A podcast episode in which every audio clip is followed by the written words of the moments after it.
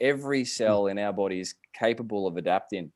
So I think sometimes when we do get low and we lose a bit of hope and and, uh, and, and, and vision for the future because of our physical health, it's good to remind ourselves of that. Every cell can adapt. It's such a powerful message. So Mm.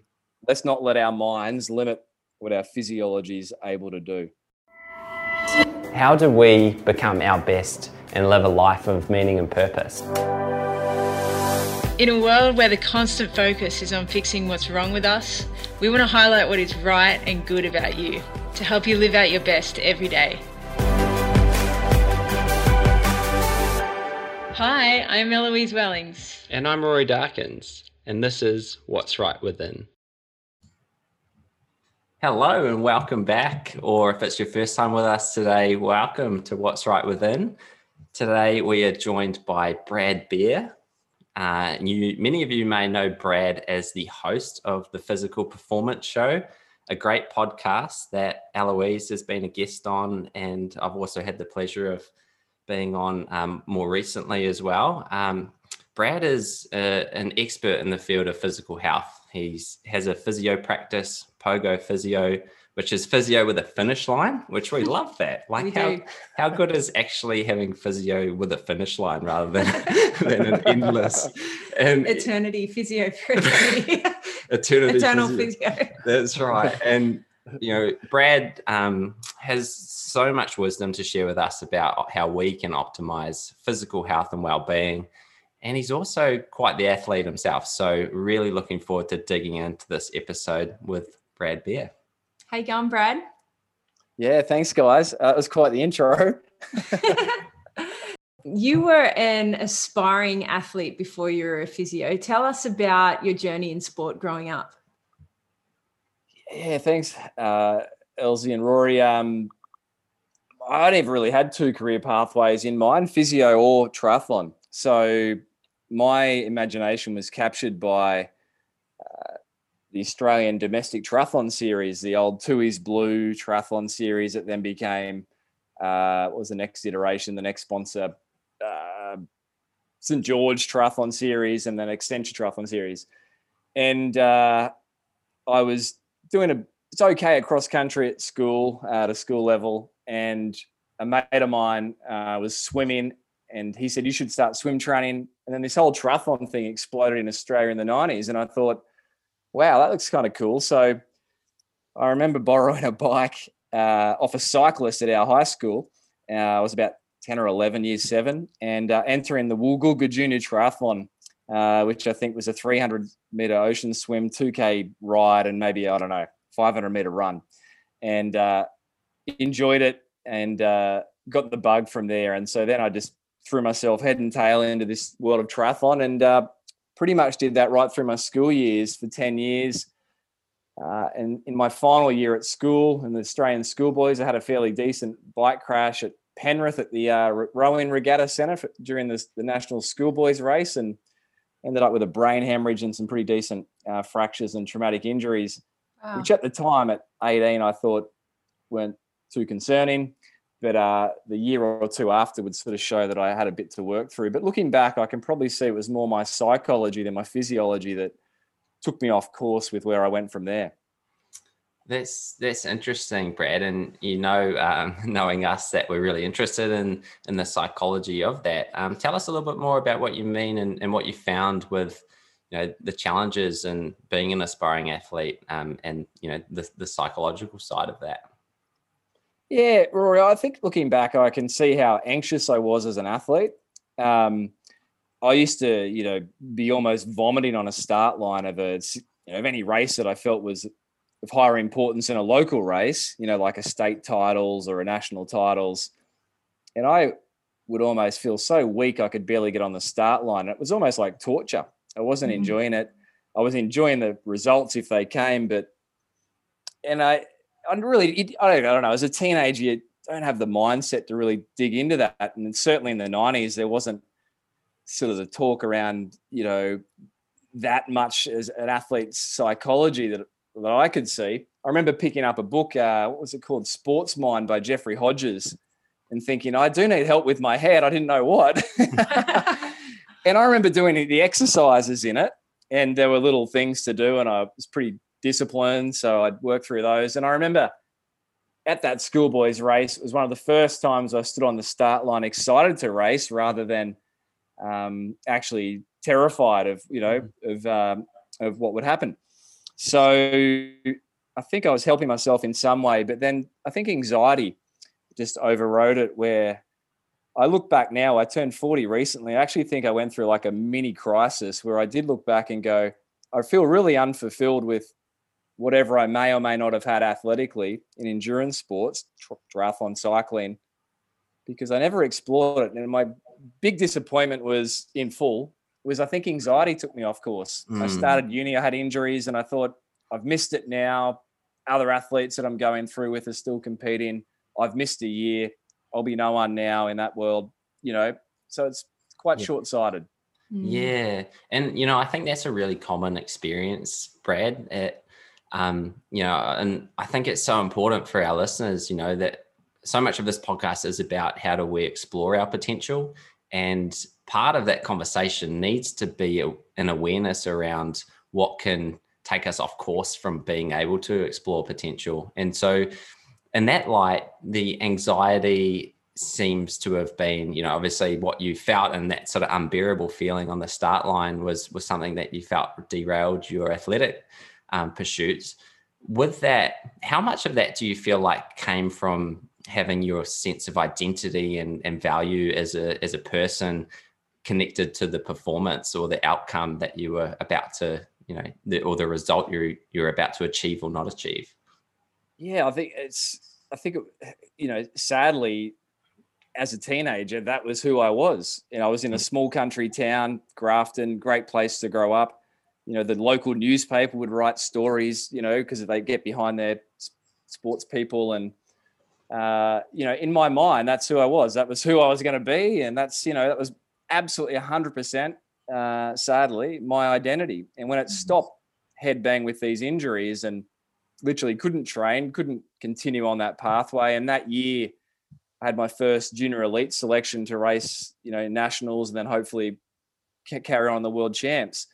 Uh, I couldn't because of the, the accident. And I remember going for a walk late at night. I was about 18 and doing this really big walk around where I grew up. It was probably, I don't know, an 8, 10K walk, which is seems like quite a walk in the dark at midnight, just thinking, looking up at the stars, going, you know, what's the point of living? You know, I, I didn't have anything planned beyond that in terms of any like commit suicide or anything, but I was going, what do you do now? And so that was I think, and then I had a really tough year after that psychologically. I was at school finishing it and just felt like a wreck. And then you just roll on to the next thing, which happened to be uni.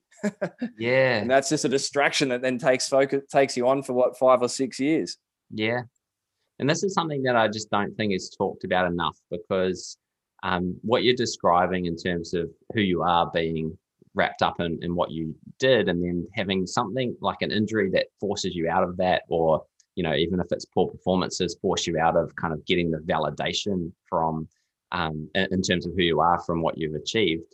That there's a real consequence to that, and as particularly with, with young people, you know, teenagers, we're developing our identity, and that's why this conversation is so important for um, people as they're developing, is because the the when you it's called identity foreclosure when your identity does become wrapped up in in what you do and there's no way that if all of your external validation as a teenager is coming from you know the one activity mm. there's no way that you're not going to start to attach your sense of worth to how you go in that and this links into you know a conversation you and i had on your podcast about obsessive versus harmonious passion um, and for those, you know, just to clarify those terms, harmonious passion is where what you do is important to you, you love it, but it's a part of it's a part of your identity, but it's not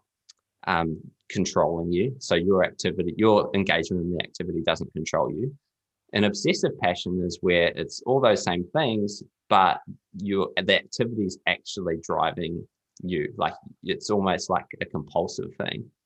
And if we're for developing athletes, if your source of worth comes from one place, then it's going to be more likely to develop that into an obsessive passion where you feel like you have to do that activity in order to feel good about yourself.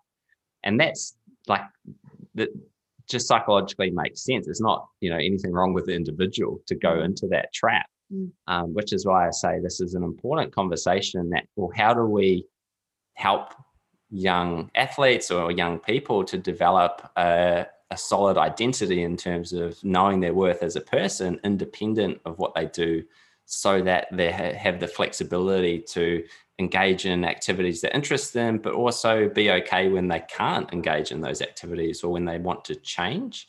Um, and so, like on that note, just for anyone listening, I just want to say that that's the value in having a broad range of um, activities and interests that you're actually curious about exploring. Because when suddenly you can't do one, you've got these other sources of passion that you can um, find engaging and you can immerse yourself in. And that is somewhat protective about against your identity becoming sort of foreclosed or kind of wrapped up in just one single thing. It can be more spread. You can find you can be yourself in lots of different areas in lots of different ways, and it helps people to build that belief system about actually I'm me mm. and I do all these different things, mm-hmm. or I can be me and do all these different things. I'm not only me in this one narrow area. Yeah. Yeah, it's so true. I think if you try and express yourself in just one activity and then that activity is taken away, obviously that there will be there's a consequence of that psychologically. Yeah, big time. Um, and Brad, on that on that note, um, you are now a, uh, a physiotherapist. You work with some of the world's best athletes and and people from all walks of life. Do you where do you see this show up in your in your work now, like with people when they're injured? And, you know, do you find that passion, harmonious passion, obsessive passion actually kind of influences outcomes with rehab and injury? Yeah, definitely. And uh, it's a great question, Rory, because it, I feel quite at home in this professional work that I do, not because of any knowledge I do or don't have, but because of the experiences I've personally lived through where you actually feel like you can impart a bit of guidance and more than just head knowledge to people. So I find whether it's a recreational or com- recreationally competitive or an elite athlete, there's it's it's often those passions that could be obsessive that drive a lot of the performance, and when it comes crashing down because of injury, uh, I'm often more worried about their psychology than their physiology because physiologically they're going to get there every mm-hmm. time after injury, but it's mm-hmm. how well they get there that's often the greater burden. Um, so I think my experiences did give me a sensitivity to that, which I think people have to varying levels, but uh, I think I'm pretty attuned to it, uh, which I think helps. Yeah, and and I mean that's something that I personally working with you over the last few years, Brad, um, something that I've really valued about you is that you do understand that emotional side and that um, you know the, the, the the state that you're um, that you go into psychologically when you do when you know you've got an injury that you've got to you know either stop um, your sport for or back off from um, and that obviously has a whole lot of consequences um, in including fitness and you know making teams and you know financially and and all of these things. And i think um, for you having your experience as an athlete growing up and, and, and going through those those hard experiences you can really tell um, you as a professional physiotherapist now you are so in tune and so engaged um, with that emotional side and with being able to help athletes um, through that initially, especially in that initial kind of panic station stage where you know you, you've you've got something going on, you've got a niggly, and you've got a big race coming up. Um, you know, just trying to um, work out uh, what's going on with it and just kind of logically sometimes that doesn't work i think some of the best um, well the, your best trait is is being so in tune like that emotionally and in tune um, psychologically. What what's your advice to people who who are injured, who who are struggling with a niggling injury, or who have just found out that they've got an injury that they've that they've got to stop for? Yeah, thanks, Elsie. Uh, I think sometimes maybe the first thing to say would be whether it's a recreationally competitive, novice, beginner, you know, whatever the standard of athlete, or whoever values being physically active, right? If they get injured, I think there's a sense that they feel that they shouldn't be upset by it because there's a bigger problem in the world and because they know that there's someone that you know is, is dealing with a life-threatening illness and and often find people are embarrassed that they are feeling as low as they are sometimes when they get injured so i think the first step would be just acknowledging that those feelings that you have when you get injured um, are normal and they're not to be hidden so uh, I think that can give people some comfort. Like, okay, that's normal. Just let the disappointment sink in, but then also don't lose sight of the fact that you're going to bounce back from this. So it's that early re- acknowledgement of the feelings, followed by reassurance mm. of uh, quick re- quickly reassuring people that they're going to get back on their feet, and then that's just the, the in betweens that acknowledgement and reassurance is the diagnosis and figuring out the plan, and that's just the the skill stuff but it's actually I think those two bookends that make the biggest difference: acknowledgement and then reassurance. Mm. So yeah. advice would be get an accurate diagnosis so you can get uh, from acknowledging your feelings to reassurance about your outcome as soon as possible. Yeah, that's great. And you know what I hear in that, Brad, is um, realistic optimism. Yeah. Which, you know, I, I think we can be a bit sort of one extreme or the other with with this sometimes in terms of like woe is me and it's never going to get better to like almost um, ignoring the reality of what's actually happening and not not on, honoring the feelings and not honoring you know the, the adjustments you need to make and so the concept of realistic optimism which I, I see as a realistic assessment of the present moment with the belief that things can get better is is so in line, I think, with what you're saying there. That it's like take stock of the reality of the moment, of the emotion, and the you know the the psychology and the physiology.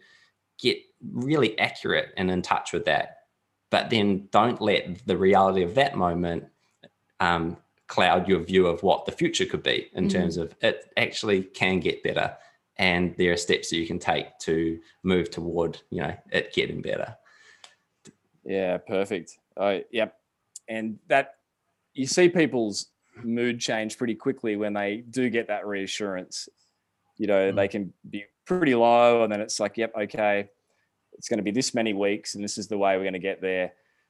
And uh, I think reassurance is sometimes the greatest uh, tool that a practitioner has in healthcare, mm. anyway.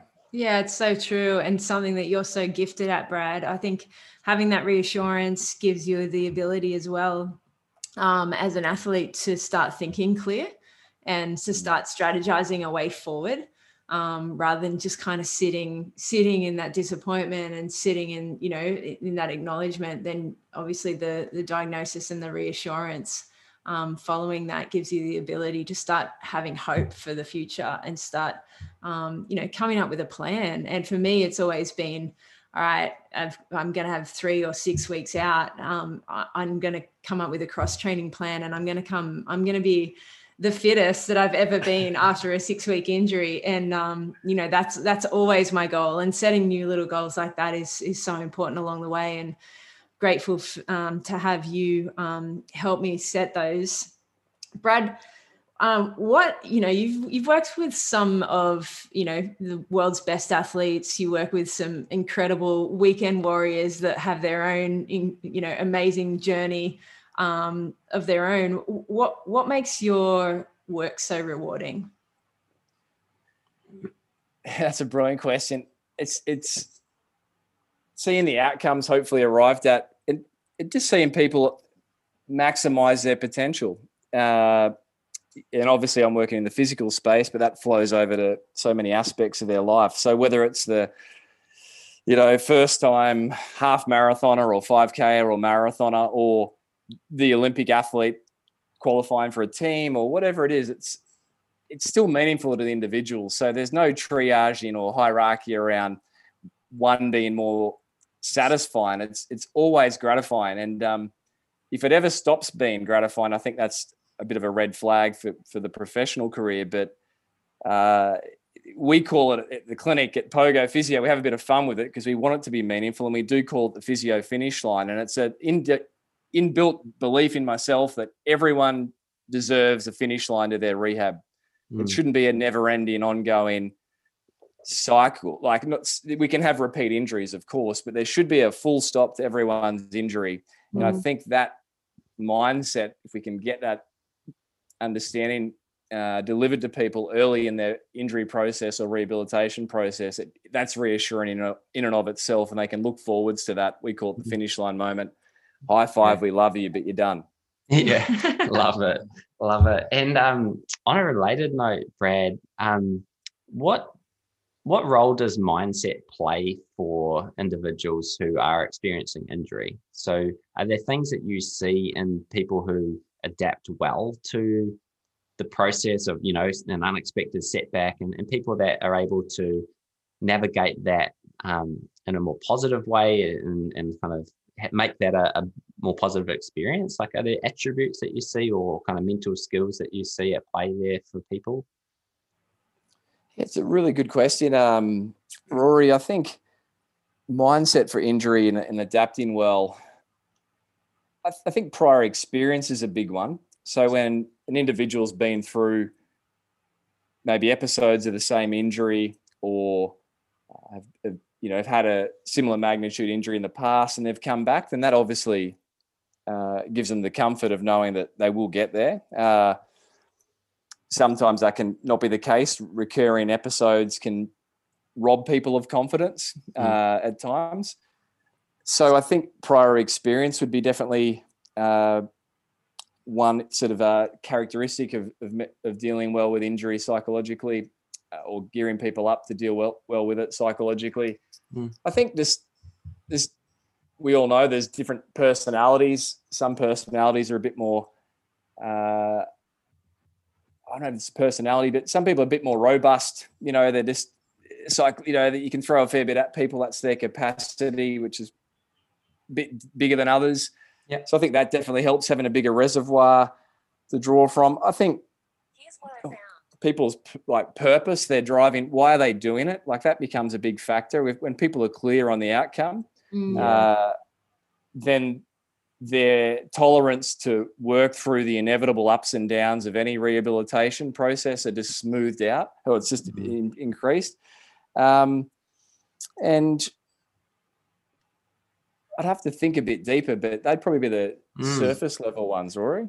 Yeah, that's great. And I'm particularly struck by what you said about the purpose um, side of that and the knowing why you're doing it. Like, you know, I'm, I'm certainly thinking from a psychological lens, you know, when when our purpose is clear, we it's so much easier to persevere toward and through difficulty and, and navigate challenges and find new ways. So um on that note, like how what sort of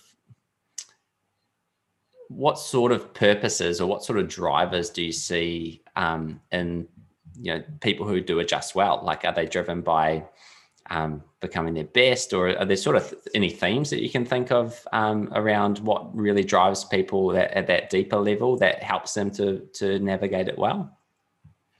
I think one of the obvious ones is is it internally driven or externally driven that uh, you know the drive and the external ones you sometimes see in junior developing athletes where you can almost smell it. There's just this disconnect between what they're after and sometimes their behaviors and attitudes and the, even the words that they'll use. Um, yeah. There's often parental pressures or coaching pressures that it just becomes this disconnected sort of inevitable almost time bomb, sadly, mm. where at some point you often hear that that individual's dropped out of sport. So I think the external pressures versus the individual being internally driven. So whether it is that PB or it's just the satisfaction of taking part in an event, or I've had people over the years, and I mentioned it when we were recording together, Rory, uh, who have wanted to participate in sport because they'd lost a child, and that was the way of honouring, you know,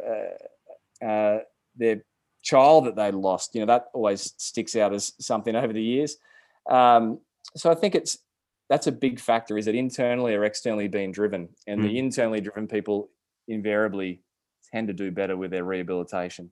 Yeah, that's that's great, and I think practically what that gives us is, you know, um, a great question to to ask about, you know, our physical health and performance related goals or aspirations is connecting with well why is this important to me like mm. why is it important to me to achieve this goal that i might have set myself on my new year's resolution or you know uh, the anything health related i think when we can tap into that deeper level of motivation that's intrinsic and, and really get to get clarity on the reason why that's important simply by asking like why is that important and you can ask that question a few times because the first answer might be still a little surface level you can ask the question of that answer and say, yeah, but why is that important?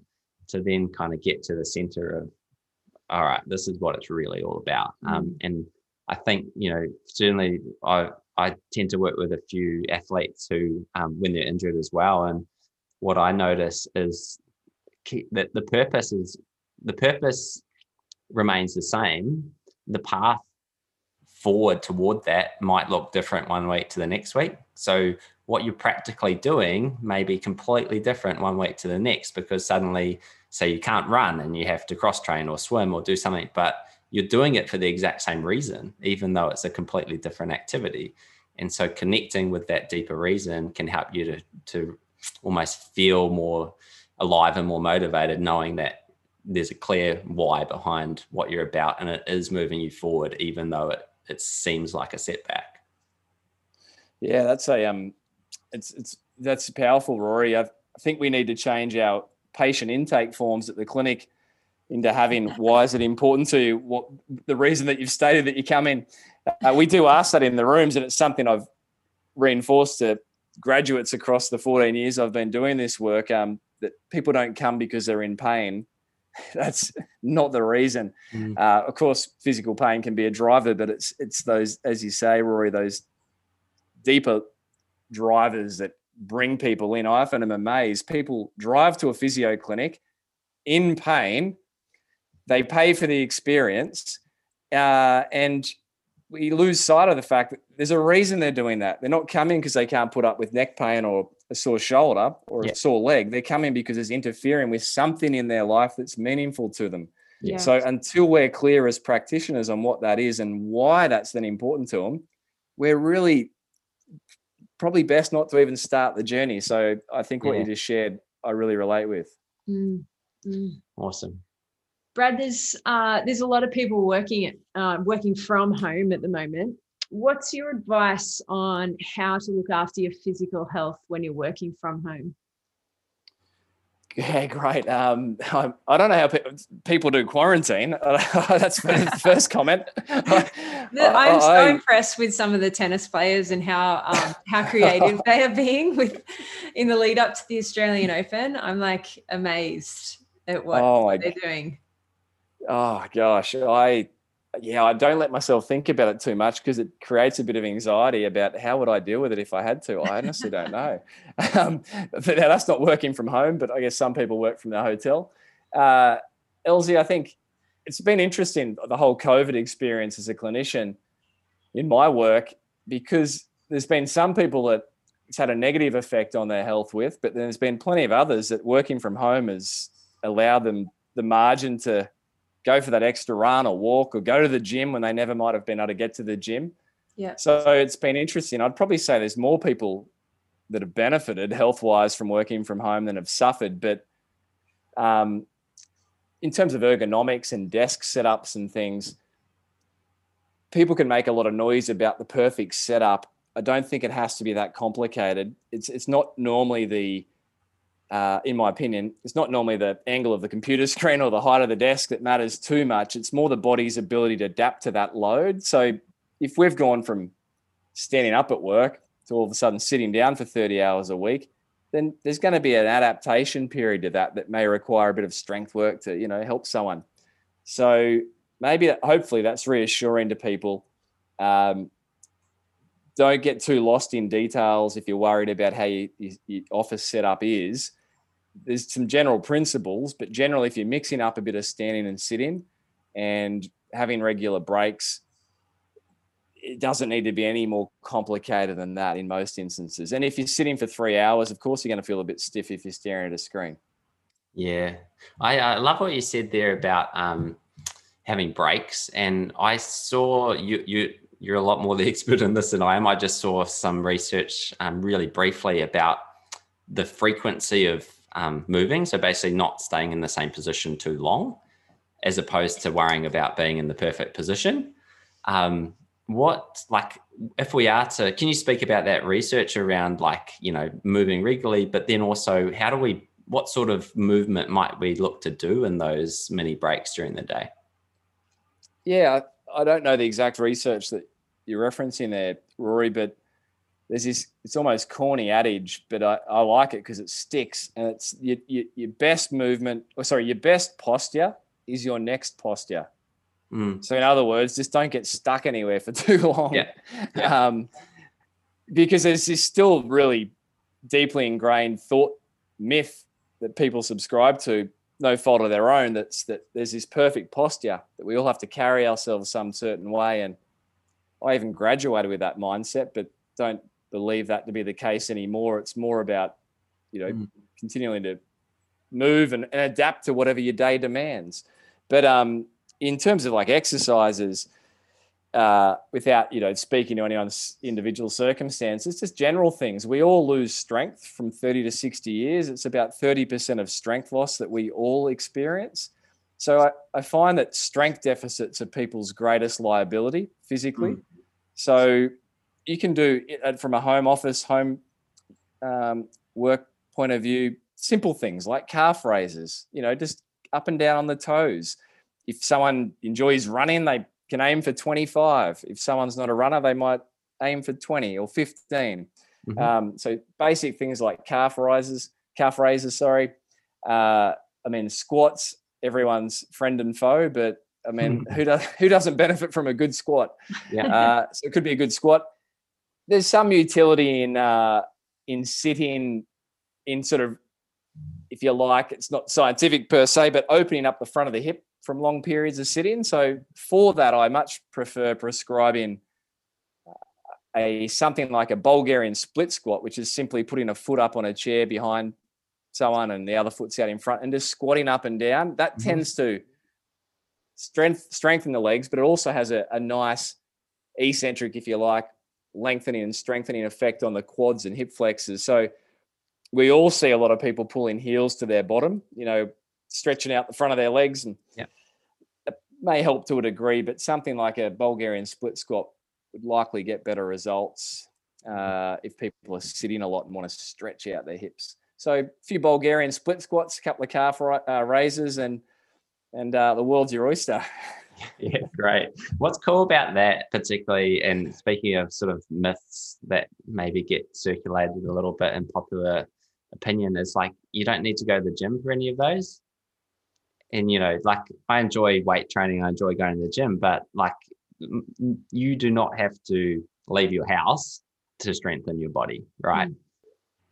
exactly there's a lot that can be done limited by imagination the only uh, add on to that rory would be it's only when people's demands get to a certain level so what they do in their day or week that then you start to re- perhaps require that higher level of strength and conditioning, such as in the environment of a gym. But if the daily demands are, um, you know, going for a walk, uh, walking the dog, working from the home office, there's no excessive sporting pursuits, then yeah, most people should be just fine with a, a bit of a, a body weight routine around home.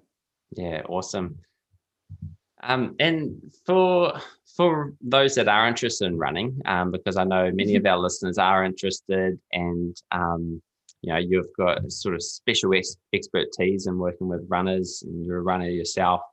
Um, what's what's the kind of guidance around surface? Because you know, there's we can run out the door and run along the road. we can go to the athletics track. We can run on the, uh, on the grass or on the sand. Like, are you able to give us some sort of guiding principles about how we might think about where to do our running? Yeah, it's a it's a great question, and uh, we were talking about myths, and there is that sort of myth that if we run on a softer surface, it must be in some way better for us as runners, less injurious, less load, etc. But science is actually quite interesting and opposite to to mythology, if you like, and uh, and and that is that. Well, firstly, our body adapts. So there's a le- level of stiffness in our lower limbs that we we need to get propulsion, and and our central nervous system, driven by the brain and spinal cord and all the receptors through our body, they determine what surface we're running on. So it's, it's kind of cool. You could be blindfolded and run on three different surfaces, and your leg stiffness will modulate itself. There's no wow. conscious control of that. So, so if you're running on a hard surface, that stiffness in the leg will be uh, changed. If you're running on a soft surface, it'll be changed. But where it becomes interesting is I'd much prefer people returning from running injuries to be on a firm surface such as asphalt or a road um, than the characteristically sought after grass or um, yeah, or dirt trail or something like that. So, uh, and the reason for that it has to do with the the leg stiffness modulation. So, uh, if you are, and the main injuries that runners have are tendons or bones. Uh, there's joint stuff in there as well, but when it comes to uh, things like tendons, uh, the firmer surface is definitely better because there's less elongation of the ten of the structure, the tendon mm. that might become provocative. So try not to get too geeky there, but hopefully that geek out on us, It's all good. We're, we're, leaning in. Yeah. Uh, so and then when it comes to uh, bone stress injuries, uh, sorry, on the tendon side of things, and another myth is that treadmills would be softer and more accommodating because by nature they tend to look a bit more cushiony than yeah. something like the road. But then if you look at the science at the Achilles tendon, there's, for example, like a, a 14% increase in Achilles tendon loads running on treadmills. Right. So if someone's rehab rehabbing or coming back or working through, I should say, an Achilles tendinopathy or Achilles injury, probably want to minimize your time on a treadmill. Or, right. Or very judiciously add it back in.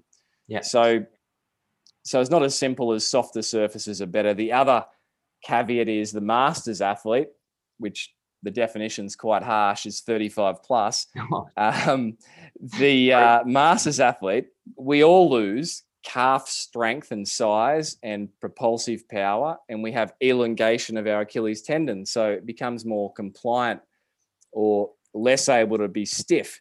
So if we think of, and I remember uh, at the Commonwealth Games in 2018, uh, doing some volunteer physio work, and Elsie, you were floating around the track, uh, and Yohan Blake was walking, uh, doing his walk back, run through, sprint warm ups, and Yohan Blake, obviously one of the world's greatest sprinters.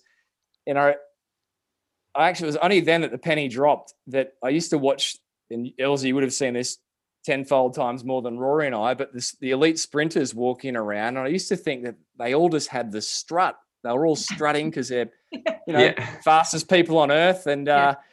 and then it dawned on me that there might be a bit of gamesmanship that they are strutting, but the other part of it is that their Achilles tendons are so stiff and so wound up, which is obviously largely why they're so successful at sprinting that they can't help but walk on their toes and strut.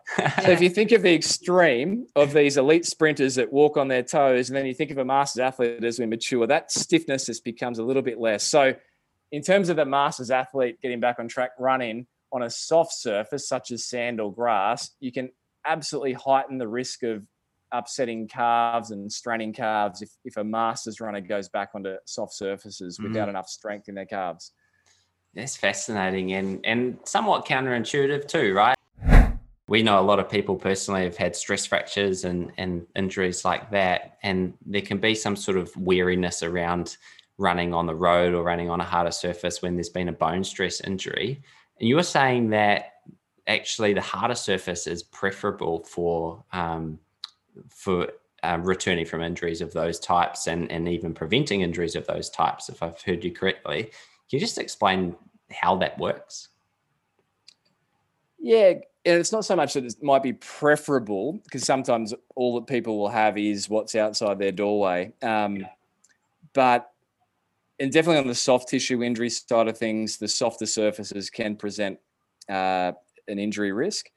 And when it comes to returning from bone issues or bone uh, injuries, we need to keep in mind that one, the body will self modulate depending on the surface, but two, when we run, irrespective of surface, there's there's huge forces produced by our propulsive muscles in our lower limbs, which create really big internal loads on our bones. And this doesn't mean running is not safe for us.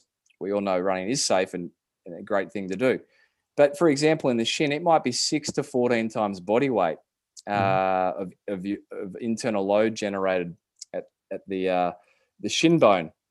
So when it comes to surface selection, uh, one consideration with the softer surfaces for bone is there is greater impulse, which means contact time with the ground. So there's a potential that greater impulse or contact time with the ground means greater muscle force developed and greater pressure on the bone. Mm. So a safer passage is to put someone onto a firmer surface than a soft surface, which hmm. carries over with the comments I made about the returning from tendon injuries and trying to minimize things like calf strains. Yeah. It's so much counter to what we've always, what, what I've always been told from um, medical practitioners. I was obsessive when I was younger about running on grass and soft surfaces, and I got 10 stress fractures in 10 years. And then it wasn't until we moved um, house and it was just, I mean, was still an option, but I had to drive to the trails. So it was just became harder and harder to run on trail or soft surfaces or grass. But I started running on pavement like probably nine runs out of 10, I would run on a footpath, on cement footpath, and didn't get a stress fracture for 10 years. You, your body will adapt to what you give it. If you give it at a slow mm. enough rate and progress, um, you know, patiently, then your body will adapt. And I found that with with my bone injuries, you know, I I I as I said, I'm I um, trained on cement for 10 years and didn't get a stress fracture, didn't get a bony injury. And um, that's because I allowed my body to adapt slowly to the surface that I was going to be running on each and every day. And I ran the highest mileage that I've ever run during those years and um, had the biggest success in my athletic career. So it's not all about um, just trying to find the softest surface that you can. It's about letting your body adapt to what you're about to give it and strengthening your body um, in the gym, as you said, as you touched on, um, strengthening your muscles so that you can um, be strong enough to um, cope with the demands of the load that you're going to give it.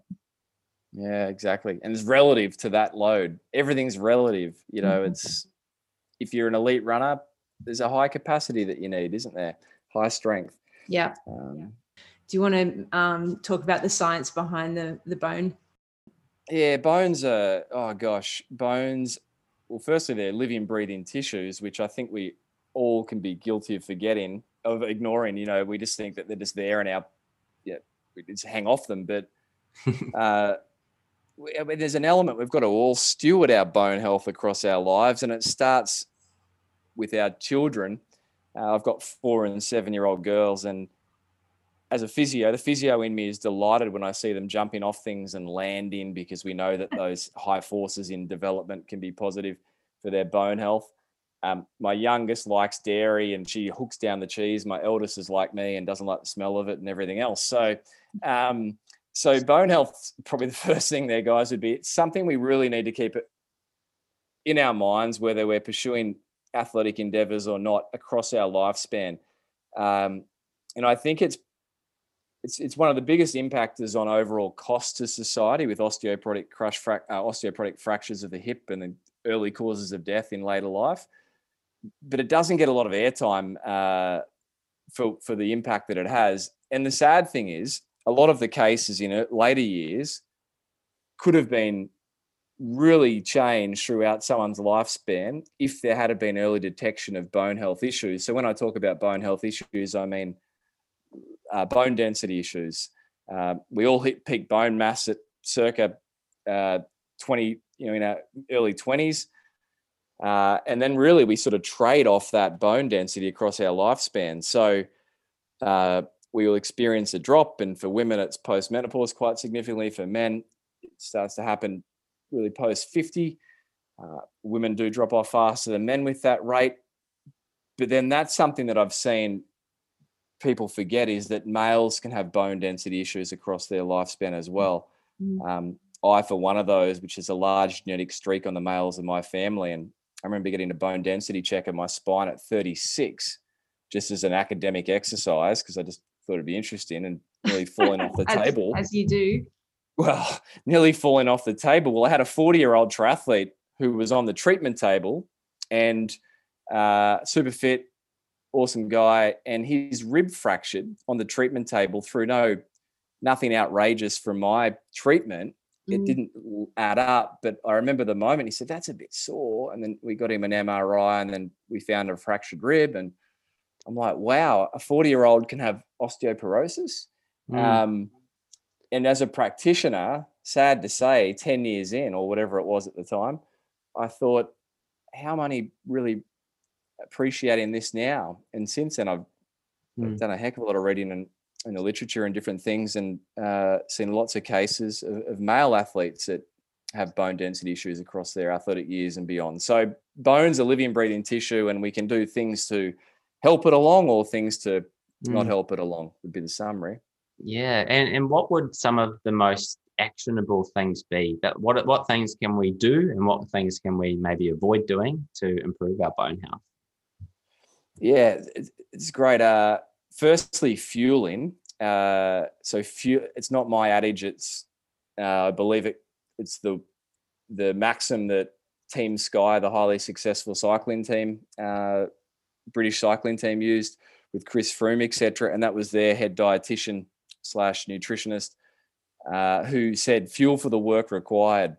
So I think we can lose sight of that when we're going about our busy days, whether that's working jobs or parenting children or whatever the responsibilities are, but whether we're an elite athlete or recreational, it's simple math. If we double our training minutes or time, we need to be mindful that we're doubling our fuel intake. Mm. But often we eat habitually. So in a runner's case, we might go from 20 kilometers a week of running to 60.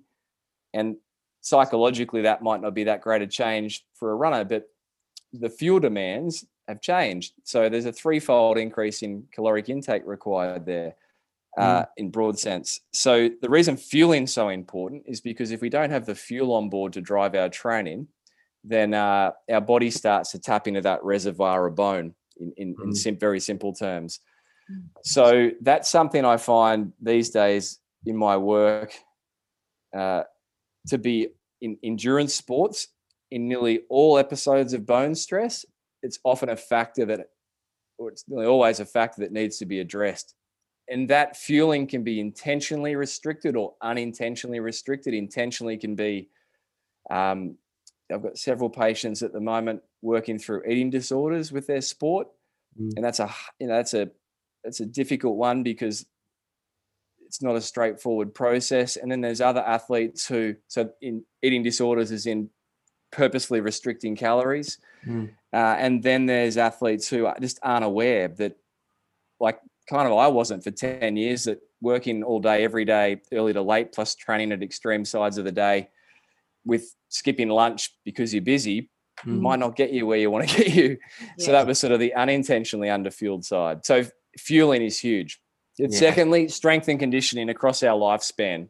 Uh, I know we said that we can do a lot at home uh, if we're stuck in COVID and can't get to gyms, but there isn't a person on the planet that wouldn't benefit from strength and conditioning for their bone health through their lifespan. And we know the science shows us that that tends to be, well, it doesn't tend to be, it needs to be heavy, heavy loads. So, sort of four to six, uh, sorry, four sets of six to eight reps, for example. Mm-hmm. And we know that bones so our spines respond best to heavy squats, heavy deadlifts, strict press, which is just pressing a bar overhead, and things like drop hangs, where you're doing a pull up and then you just let yourself fall and sort of purposely thrust yourself into the ground. So there's hmm.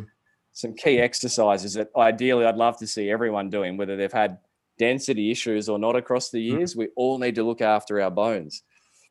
Yeah, I've been doing those exercises that you gave me, um, Brad, jumping off the kitchen bench with straight legs. Um, kids love it. The kids love it. They've been told that they're not allowed to do it, but um, mummy's allowed to do two sets of 15.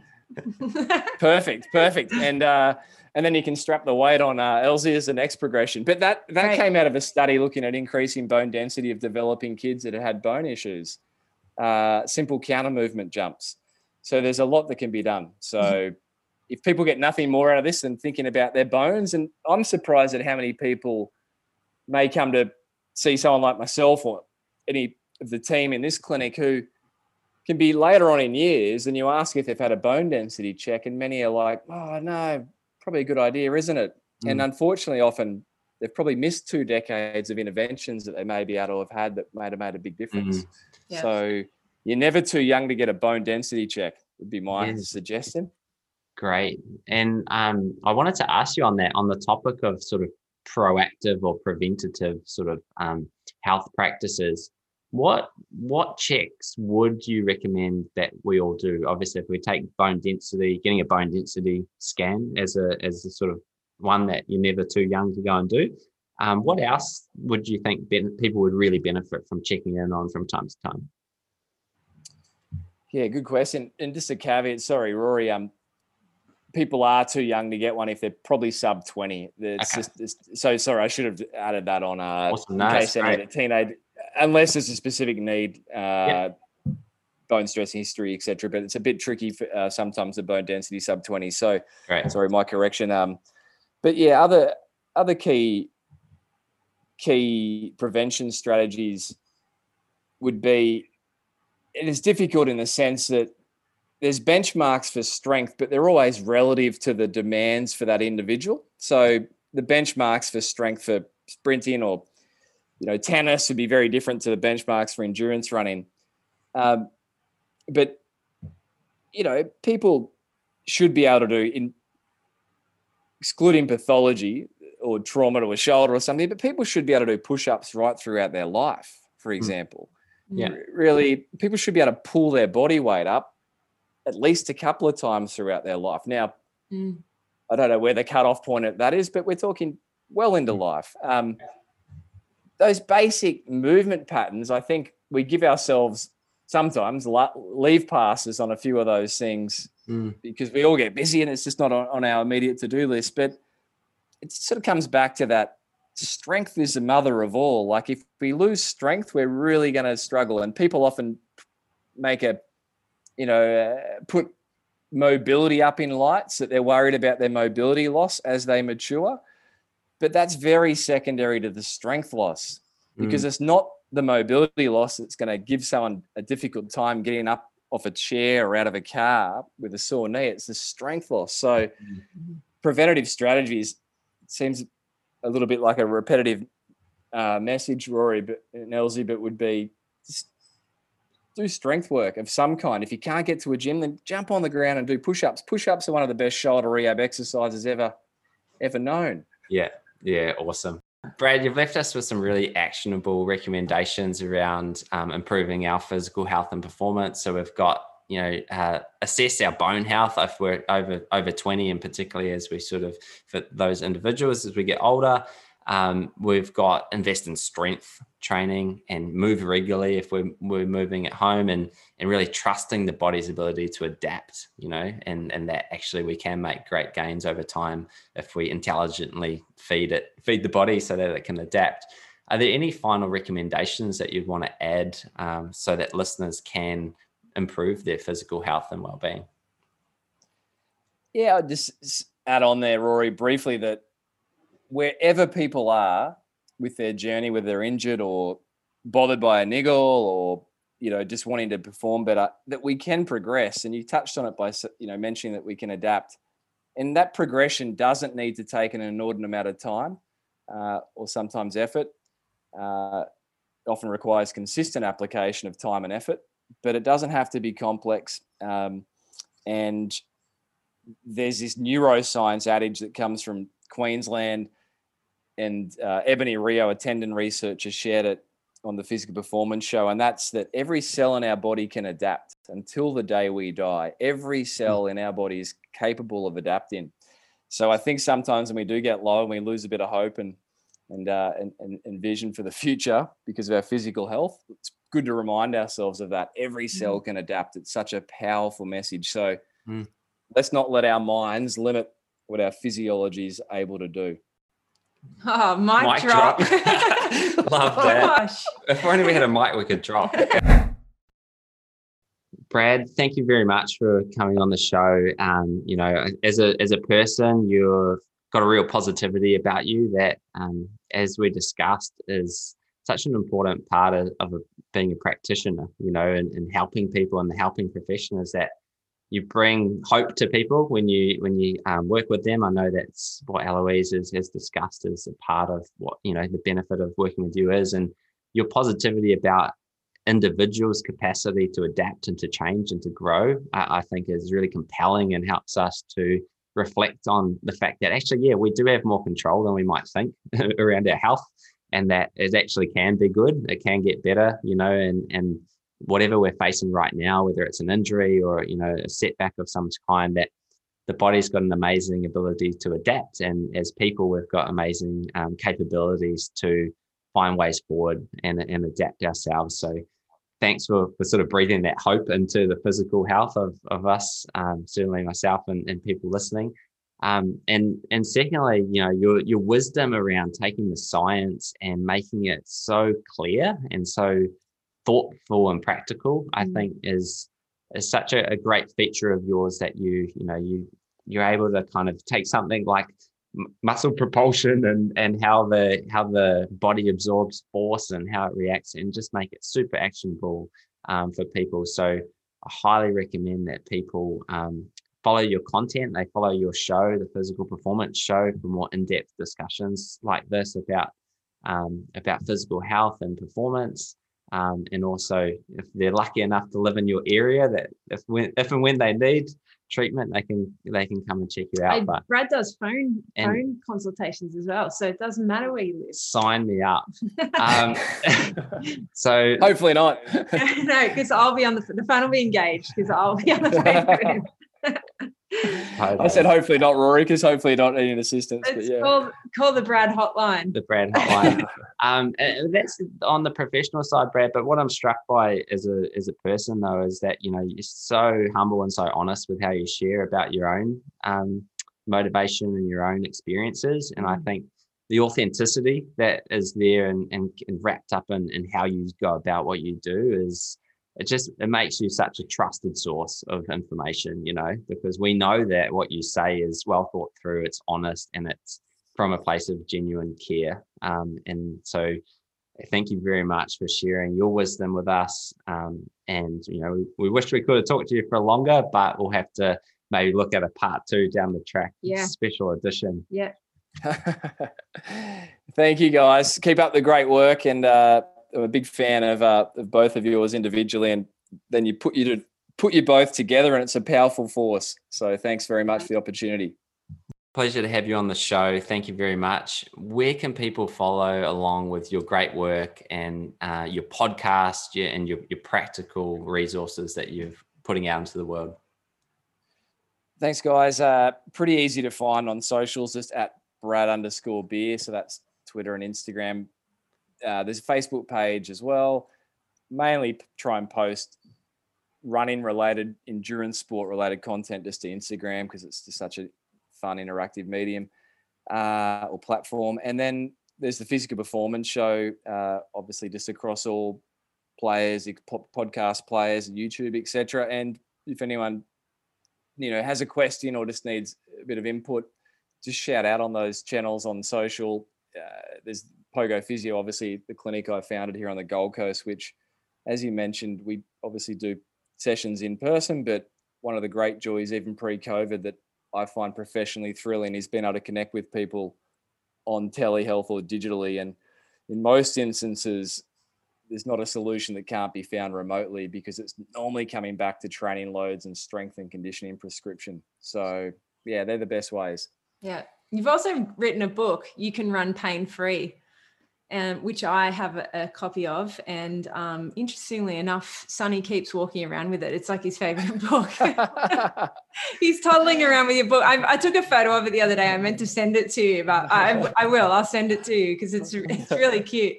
Um, but yes, congratulations on your book. That was a while ago, but it is it is a really great book. Oh, thanks, Elsie. Uh, yeah, going back seven years at the time of recording, and I've been trying to write one for a while now, and just finding every excuse to not fulfill it. But uh, one particularly for the masters athlete, for the hmm. 35 plus runner, because there's a unique set of needs and challenges. So hopefully sometime that can see the light of day. Yeah. Stay tuned, and if you're not a masters athlete now, by the time Brad does the book, you very well That'll be you. Exactly. That'll be Rory. Hang in there, Rory. Yeah, exactly. Thanks, Brad. Thanks so much, Brad.